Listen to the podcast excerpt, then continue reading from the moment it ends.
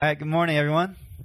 I have the privilege to uh, introduce one of my professors at RTS. Uh, he he's just an amazing man that I got to just listen to him and just so much wisdom and uh, you know he's like a manly man too. So it was just fun uh, hearing him uh, you know teach and things like that. And you, you guys are in for just a wonderful treat this morning. Uh, he's just a, a wonderful uh, man of God, and hopefully you can talk to him. Um, but yeah, let's give him a warm welcome as he comes out to preach for us.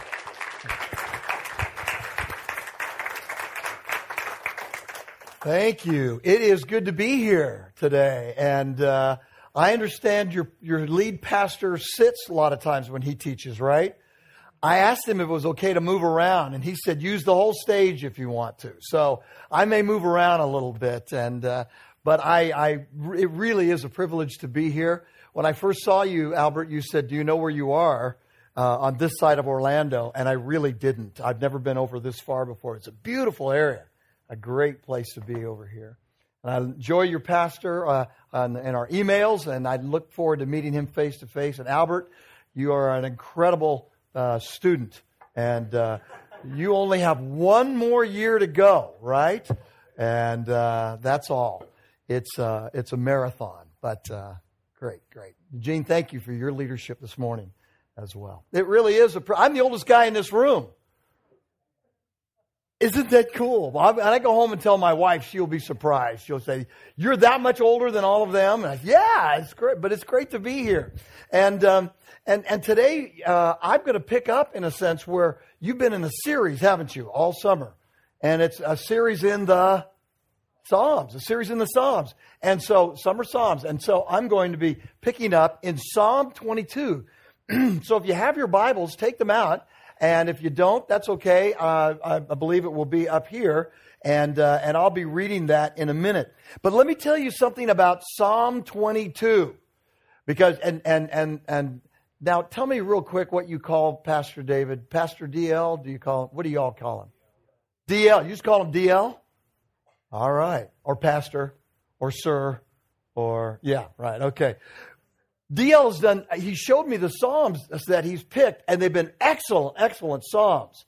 And so when I asked him which one he wanted me to preach from, he said, whatever one you want to. And when I said Psalm 22, he said, excellent. Psalm 22 is one of those psalms that the church has called a messianic psalm. A messianic psalm. What do you think that means? Well, real quick, a messianic psalm is a message, uh, is a psalm that when you look at it, you cannot miss the Messiah, Jesus. And as we read this psalm, you're going to see Jesus in this psalm. You can't miss Jesus. But I want you to know there's a big controversy among Christian teachers all over the world about Psalm 22. Some say Psalm 22 was written by King David, but it has nothing to do with his own life. In other words, uh, it, it, it's almost a prophecy in the sense that David was taken over by the Holy Spirit and he wrote these words down and they completely speak about Jesus. So it's in that sense almost a prophecy. Now there's other Bible teachers who say, no, Psalm 22 was David's experience. But, but Jesus adopted this psalm so much that it was on his lips when he was on the cross. You guys in the band did a great job. Thank you. And the, uh, not only did you lead us well in worship, but you picked great songs to go along with Psalm 22 that talks so much about the grace of our Lord. And so you say, well, what is Psalm 22? What's your view? Is Psalm 22 a prophecy of Jesus or is Psalm 22 David's experience that Jesus applied? Here, you ready for the answer? I don't know. I don't know. The church is so divided, uh, and our great scholars are divided over it. So, but, but this is where I'm going to go. I'm going to say that Psalm 22 was in some way David's experience, but Jesus adopted it so that on the cross, these words, many of these words were on his lips while he was on the cross with us. Now, the theme is this innocence sufferers. Psalm 22 is about innocent sufferers. And we're going to talk about it let's let me pray real quick and then let's read this text. Our great Father, we thank you for this morning. Uh, thank you for your word that you wrote it down, that we could look at it over and over and over again, that we could hear the message, and mostly that it could lead us to Jesus. And we pray now that you would do that as we read this word. Lord, forgive the one who teaches, forgive him his sins.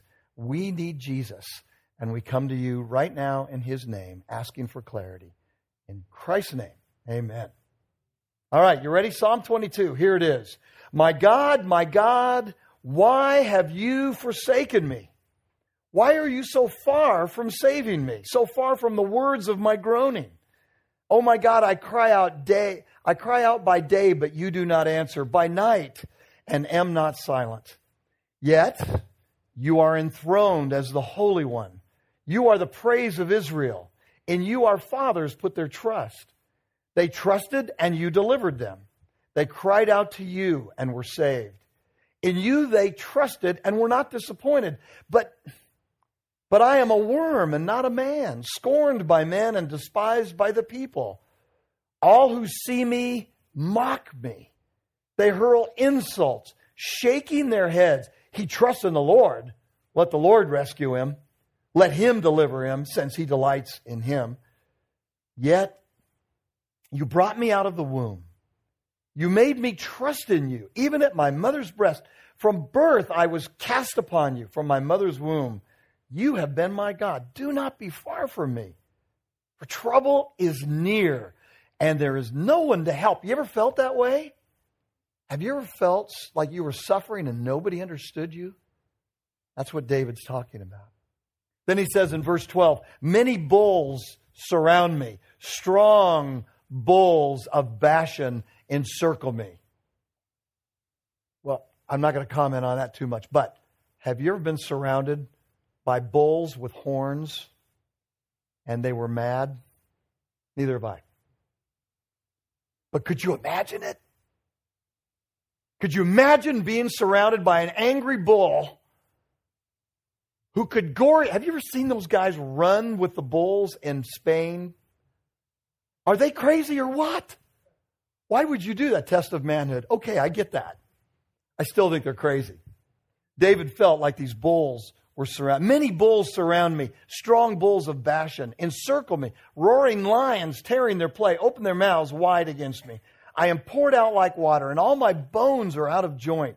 My heart has turned to wax. It has melted away within me. My strength is dried up like a potsherd, and my tongue sticks to the roof of my mouth. You lay me in the dust of death. Dogs have surrounded me. A band of evil men has encircled me. They pierced my hands and my feet. I can count all my bones. People stare and gloat over me. They divide my garments among them and cast my lots for my clothing. Do you see Jesus there? But you, O Lord, be not far off. O my strength, come quickly to help me. Deliver my life from the sword, my precious life from the power of the dogs. Rescue me from the mouth of the lions. Save me from the horns of the wild oxen. I will declare your name to my brothers. In the congregation, I will praise you. You who fear the Lord, praise him. All you descendants of Jacob, honor him.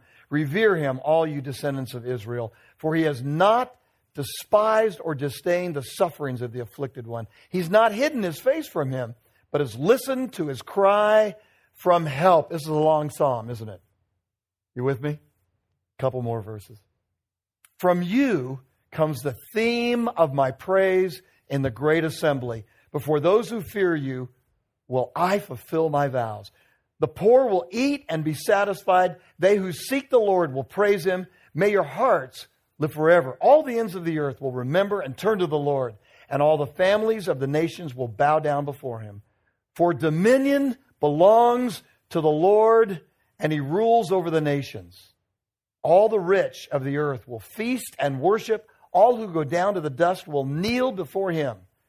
Those who cannot keep themselves alive, posterity will serve him. Future generations will be told about the Lord. They will proclaim his righteousness to a people yet unborn, for he has done it. The Hebrew can be translated it is finished. The words of our Lord, powerful words. Now, this, sub, this, this is a big passage about innocence suffering. And I have to ask you the question from the outgo as we start about this at the very beginning is there really, and when it comes to suffering, is there any, any real sense in which there is a true innocent person on planet Earth? What do you think? Talk to me. Are there any innocents on planet Earth? Some say no. Some say yes. Some say he's setting me up. You know, theologically speaking, biblically speaking, right? If we want to be theologically accurate, and I have to because a theological student is sitting in the front row here. When it comes to suffering, there are no innocent people on planet Earth, right? Because because we're all sinners, aren't we? And so the Bible gives a universal teaching about us as sinners. It tells us in Romans 3, for instance, uh, uh, Paul is saying, Are we any better than the, than the Gentiles? No. God says we have already made the charge that Jews and Gentiles alike are all under sin. Everybody's a sinner on the planet, right? Y'all agree with me on that? That's right. Romans 5:12 says that we were born as descendants of Adam and so we were born sinners. And I can tell you, I have three children. Joel is 28, John is 26, and my daughter Jessie, the warrior princess, we call her, because she was raised with these older brothers. Um, they are wonderful, and I love them. I love them. But I saw sin even when they were very, very young. Joel, our oldest, was born telling us what to do. And I said, Where did he get this? He was born a sinner. And Psalm 51:5, David the king, after he had sinned terribly with Bathsheba and killing Bathsheba's first husband, he tries to make sense of it, of why he could do such a bad thing, even though David was a man after God's heart, wasn't he? He said this He said, Surely I was sinful at birth, sinful from the time my mother conceived me. And we, so are there any truly innocent people on planet Earth? No. We're all sinners. That's why we need a Savior, right? That's why Jesus had to come.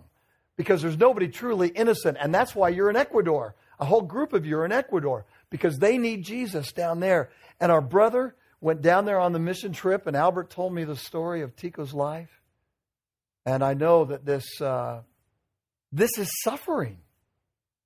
And in a very real sense, being in a mission field, he gave his life for, for a very worthy cause. Because people need to know about Jesus. So there's no truly innocent people on the planet, and we all need a Savior. And a lot of times we suffer for our own sins, don't we? Have you ever suffered for something that you did, but you did something wrong and you deserve to be punished? I have. Let me tell you something. Never do this, okay? This is where I suffered this past week. You ready? I was late for a meeting on Monday morning, last Monday morning. There was a lot of traffic. I was behind a slow driver, and I was listening to Audio Adrenaline on high on my radio. I was late to a meeting, and I was listening to this incredibly jacked up Christian music and I was going 60 miles an hour in a 40 mile an hour zone. And I met with an officer from the Longwood Police Department. And he gave me a ticket. And because everything else was in order, he said, I'm cutting this down from $350 to $160. Thank you. Thank you. But I suffered for something I did, right? And I deserved it, right? Well, my wife said I did. And so the reality is, is that strictly speaking, there is, are no innocent people on the planet, and we suffer for what we often do wrong ourselves. Now, let me ask you another question. Is there any way that we can say that people suffer innocently? Can we say that in any way? And my answer to that is yes. Because even though everybody is a sinner on the planet, other sinners sometimes hurt us, don't they? And we really didn't do anything to deserve it. And so we might say that there is a sense, biblically speaking, in which there are innocent sufferers, where where ungodly people, evil people, do something to you and you really didn't deserve it. Uh, and that's important. That's what David is talking about in this particular psalm. You, uh, you no doubt have um, been following what's gone on in Colorado with the shootings out there.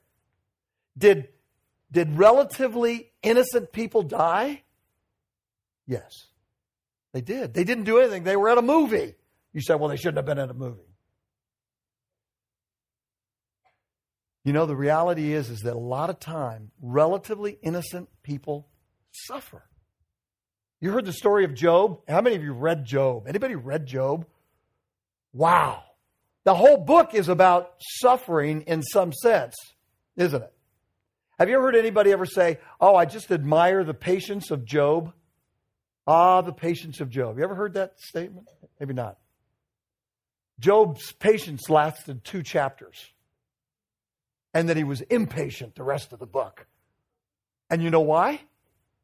Because he knew that all that happened to him was way beyond what he did wrong. He didn't do anything really wrong to deserve it. And so in this psalm, David is asking the question what do we do when somebody who is innocent suffers? What do you do? He answers us and he models us. And it's very, very helpful to see what he says to us. In verses 1 through 21, and there's an outline there for you. If you want to write down the notes, that's fine, but you will not be tested on this afterwards. Uh, Albert, aren't you glad about that? Uh, what do you do? David says, if you are an innocent who suffers, well, here's what he says. He says, complain and pray. Really? Yeah, look at this. Complain and pray. That's exactly what he does. And if you have your Bibles, you can open that up and look at it. But he says, My God, my God, why have you forsaken me? Have you ever felt like you suffered unjustly and that God was not listening to you? You prayed, but you didn't get an immediate answer. Why have you forsaken me? Um, God, I'm groaning. I cry out day by day, but you do not answer. By night, you seem so silent.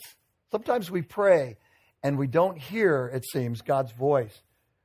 And then down in verses 6, he says, I'm a worm and not a man, scorned by men, despised by other people. Notice what David is modeling for us in this psalm that was sung in church in Israel. He's modeling complaining to God. And some of us think it's never okay to complain. At least our parents told us that, right?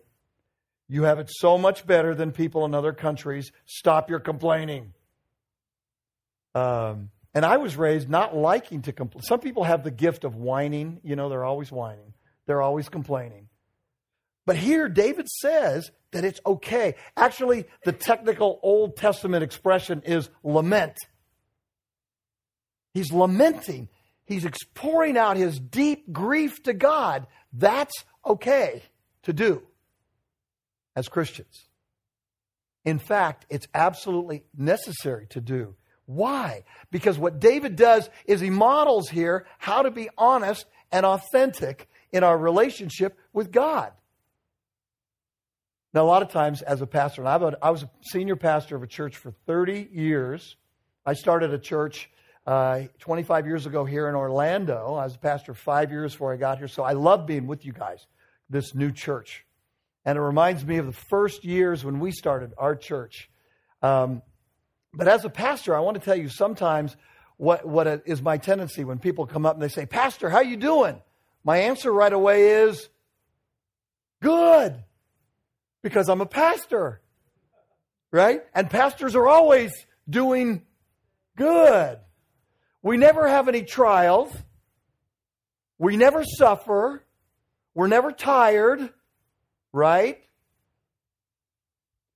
Sometimes we pastors, you know, sometimes when people ask me how I'm doing, I say, you know, really, I'm really tired right now, and I don't feel like preaching today. Now, I did today, but some Sunday mornings, some of my deacons would say, How do you feel? I'm tired. I'm sick. Mostly I try not to whine and complain.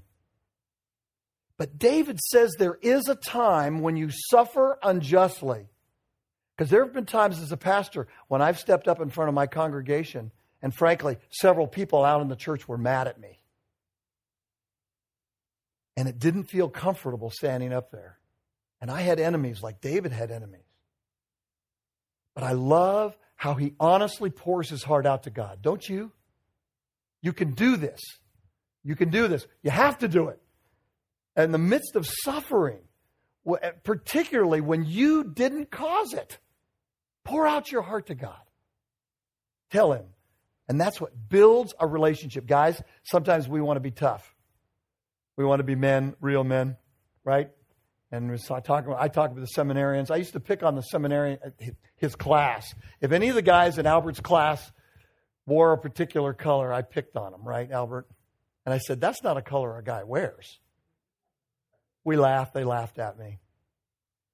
But sometimes, guys, we try to be so manly and so tough that we won't even pour out our hearts to God. And we need to because we're his sons and he cares and it's okay. Yesterday, I went scalloping in the Gulf of Mexico. Ever, got, ever gone scalloping out in the Gulf of Mexico? You go after those uh, little scallops, only about seven feet of water. We took our friends, Rob and Kelly Brower.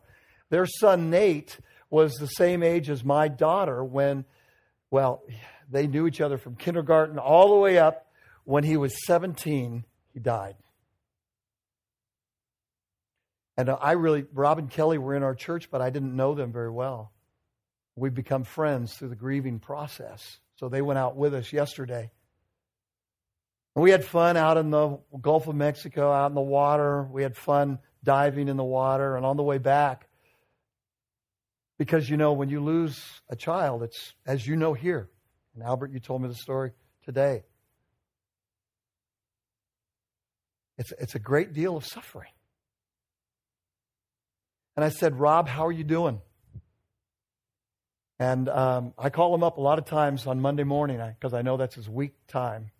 I say, Rob, how you doing this morning? And he'll say, terrible. Awful. It's okay. I'm praying for you. Pour your heart out to God. It's okay. Yesterday I said, Rob, how you doing? He said, It's been a good day. It's been fun being out here with you. It's good. And then he said, You know, people say they, they, they, they admire me for my faith in God, that I, suffering is the number one reason why people walk away from God, why Christians walk away from God. Long periods of intense suffering is the number one reason why people walk away from Christ. Don't you do that. Rob said to me, he said, I'm doing okay, but Pete, where am I going to go? If I walk away from Jesus, where am I going to go in my suffering? It reminded me what the disciples said Lord, where should we go? You have the words of eternal life. And so, what David does is he models here for us that even in the midst of suffering, it's okay to complain to God. And then he tells us to wait on him. I love this because even in complaining to God, who's he thinking about? God. See, when you're complaining to me, what can I do about it? Lord, please don't let them complain anymore. Lord, please take care of them. But when you're complaining to God, what are you thinking about? God. And that's what David does. He goes, look, look what he does in, in this verse. Uh, in verse 6, he, he complains, and then in verse 6, he says, Yet, yet you are enthroned as the Holy One. You are the praise of Israel. and you, our fathers did put their trust. So when you complain to God, then David starts thinking about God. But God, you've taken care of us all these years. And then he complains again, but I'm a worm and not a man. Uh, and then in verse 9, he says, Yet, yet you brought me out of the womb. All my life you've been protecting me, God. I love this. Then he complains some more. And then in verse 19, he says, But Lord, You've been my strength. Don't be far off. And so David models for us in the midst of suffering that we didn't deserve that there, what we get to do is we get to complain to God and then look at God and wait and pray and bring our suffering to God and let Him deal with it. It takes time. The more intense your suffering, a lot of you are, are real young, and you say, I don't get this. I've, I've met you, you're 12. You're as cute as can be. I love that. She's cute as I.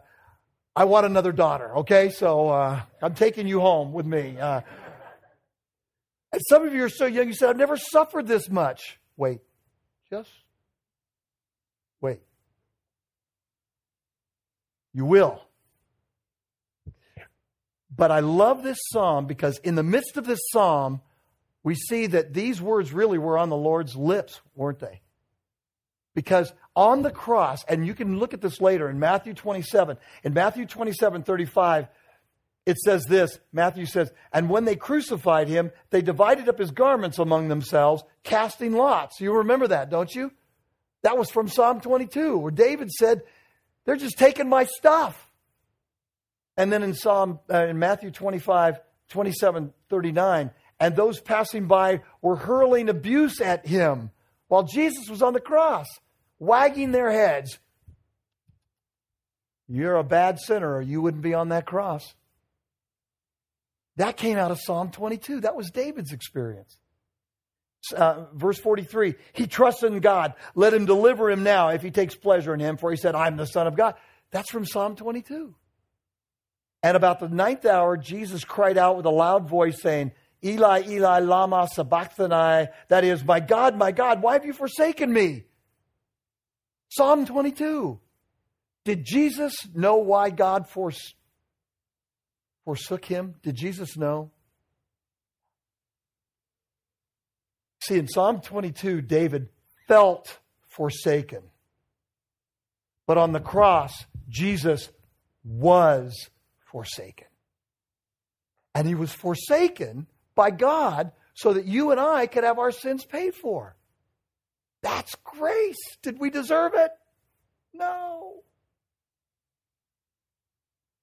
And so there really is this teaching. Dr. Mark Futato at Reformed Seminary believes that, that these words were on Jesus' lips. Psalm 22 was on Jesus' thoughts when he was on the cross, being willing to be forsaken for you. Maybe he was even singing the whole thing. So, when you suffer unjustly, complain and pray, wait and trust. But he tells us one other thing, and then we're done. I was told I could preach for an hour and a half. Is that okay? She says, Yeah, you're sweet. You get three free sins, and then you can. All right. I'm almost done. I'm almost done. When you suffer unjustly, complain and pray, wait and trust. But then he says, rejoice and worship. I love this. Verse 22. He says, I will declare your name to my brothers in the congregation. I will praise you. You who fear the Lord, praise him. All you descendants of Jacob, honor him, revere him. All you descendants of Israel. It's interesting, in the last part of this psalm, what David does is he looks ahead to the time when he is vindicated. You know what that mean, word means? It means when others say, I came after you, I, I made you suffer, I hurt you, and I am sorry. I was wrong. He was vindicated. He was suffering unjustly. And you know what? There are a lot of times in this world where people will hurt you and they will friends at school turn on you, talk about you behind your back. And then sometimes, sometimes they'll come back to you and they'll say, I'm sorry. And you've been vindicated.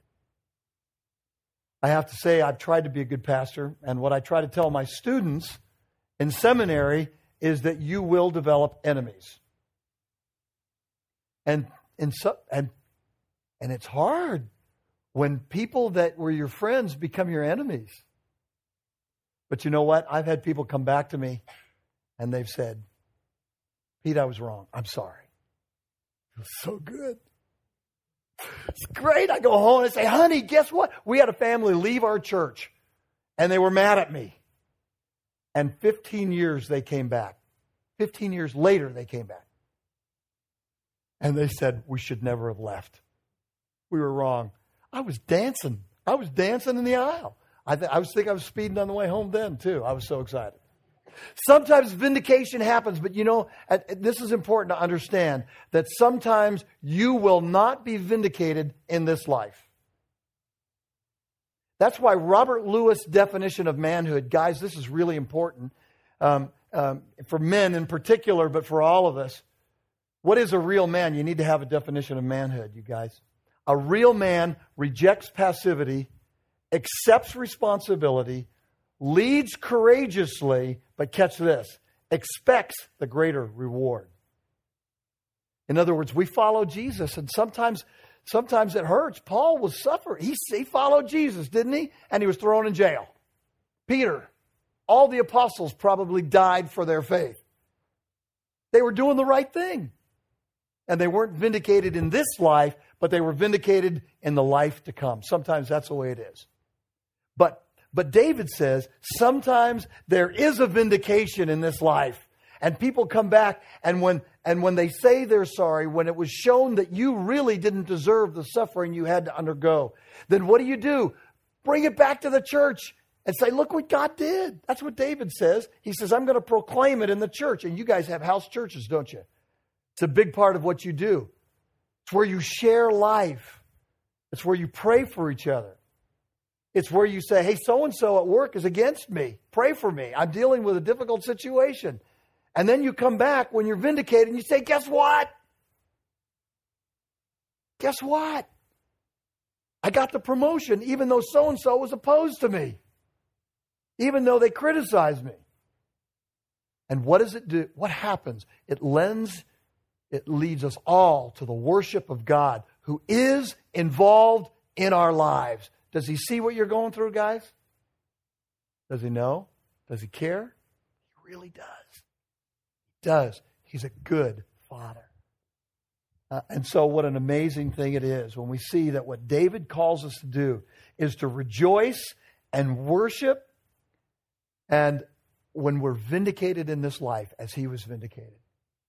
And it bleeds praise and honor and glory to God when he works things out for us. Now, with this, and then I'm done. I want to tell you that in Hebrews chapter 2, this psalm is also quoted. Psalm 22 is quoted.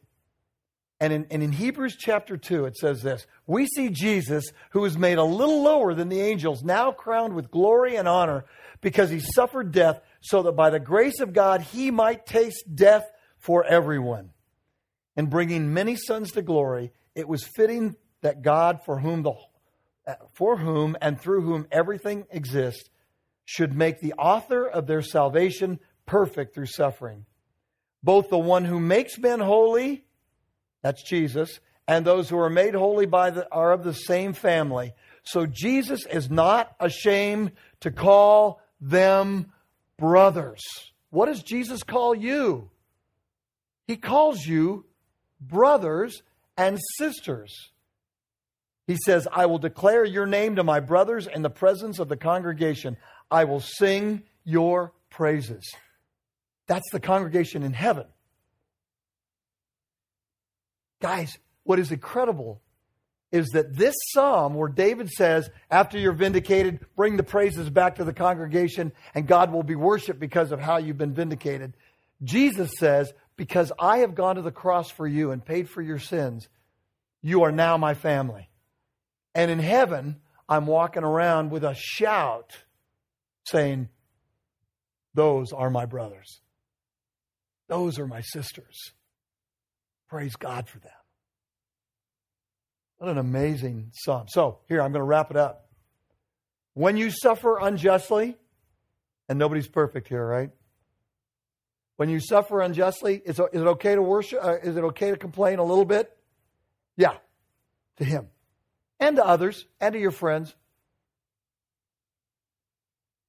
Wait and trust. Pray. And give it to Him. And remember that Jesus has paid for all of your sins and loves you. And His grace is sufficient for you. He models what to do with this. When you're vindicated, bring it all back. Bring it all back to the church and let it worship God. This is an outreach church. Suffering is a time not only where we can come together, but where we can reach into the lives of the people around us who are suffering. And your friends sometimes going through really tough times, like with their parents. Of course, my kids never struggled with us. We were all we were perfect parents. What are you laughing? There's no such thing as a perfect parent.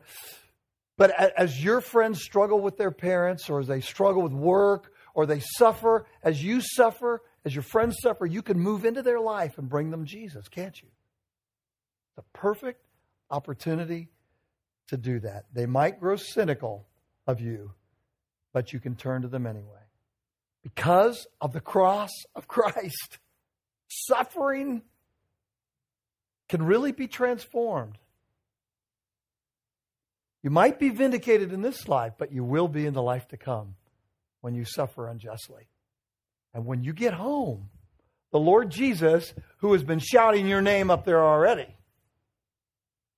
is going to embrace you. And by His grace, He's going to say, Thank you for suffering for me. I was willing to suffer for you. And now you're home. You might be innocent sometimes in suffering, but God knows and He sees.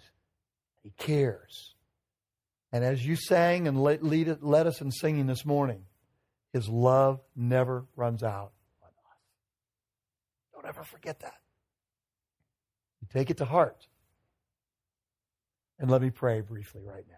Lord Jesus, we thank you for your cross. We thank you we thank you for speaking through David, in a sense, showing us how we can come to you honestly and build an honest relationship with you. And Lord, we just thank you for David's honest relationship and how it points to you on the cross, Jesus, that you paid for all of our sins. So, Lord, now we give you our lives. We give you this week, and we ask that even if we suffer, that you would lead us to trust you. Be the one that sets us free in the midst of difficult times in life.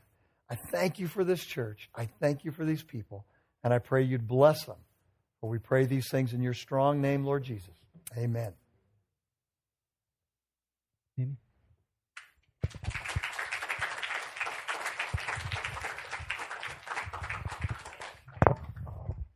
Hi. For those who don't know me, my name is Mimi, and this is my testimony. Okay. Um, I can truly say that the trip to to the Dominican Republic changed my life. Not only did it teach me to live with a sense of urgency, but it also taught me how to worship. On our second day, um, we went into a nearby village to gather up kids for a small VBS in the morning. As we walked deeper into the neighborhood, we saw a mass of people standing on a hill. A few of our translators decided to check out what was happening. Just as they were walking back to us, we saw two men carry a corpse wrapped in a white bag. When our translators came to us, they told us that a young child drowned in the nearby river the past day. We were shocked. During our team's debriefing time later that night, we shared our thoughts on what happened. Many of us thought, why would God ruin our trip with an accident like this? But as the days wore on, I realized that everything happens for a reason. It was all in God's plan. I also realized that I needed to live with a sense of urgency. Seeing a young child pass away isn't easy, but it shows us that life is short. Maybe that kid knew Jesus Christ, maybe he didn't. We need to be urgent. A life could be taken any second, so I waste time and let an opportunity pass. I learned that I needed to take advantage of the time we had, and I wanted to give the kids in DR everything I could before it was too late. Something that I'm grateful for um, was learning how to worship. It was amazing seeing Dominicans, young and old, worshiping God with all their hearts. Even little kids lifted their hands, shouting w- words of praise. I felt ashamed that I didn't have that kind of fire. I felt awkward and unholy in a sense. Um, they had so little to be grateful for, yet they gave everything during their times of worship. As the trip continued, I slowly opened and loosened up. I could lift my hands without feeling feeling judged or awkward, I, and I started paying more attention to the words that came out of my mouth. I love my team. Uh, I don't know what I would have done without them. I got to know them more and more as the days wore on. Um, I quickly learned that waking up Chiwon every morning was an impossible task, and that Josh was actually really good with kids. Um, our team shared moments of anger, confusion, and un- uncontrollable laughter. Um, although we had a couple of rough spots, we got past them. At the end of the day, my team was always there for me. I couldn't have asked for a better team. I'm especially thankful for the new people I met during this trip. I never expected to create genuine relationships with the Dominicans, especially the older ladies. With my broken Spanish, I was still able to communicate with them. They would even slow down their words or repeat them, using easier words just to get me to understand. They were patient with me, um, and all of the people were so hospitable and compassionate. They never complained of the heat. They never complained about having to cook for more than a 100 people. They never complained about not living in the best conditions. I was extremely blessed by the people, times of fellowship in VBS, and rain showers. This trip made me realize how much I take advantage of. I never thank God for the small things in my life, like running water, clean drinking water, or even a family with both parents. Um, I want to thank everyone who lifted our team, team up by prayers. Without prayer, this trip wouldn't be possible. Um, now holds a special place in my heart. I hope to go again in the future, and I hope that you'll consider it too. Thank you.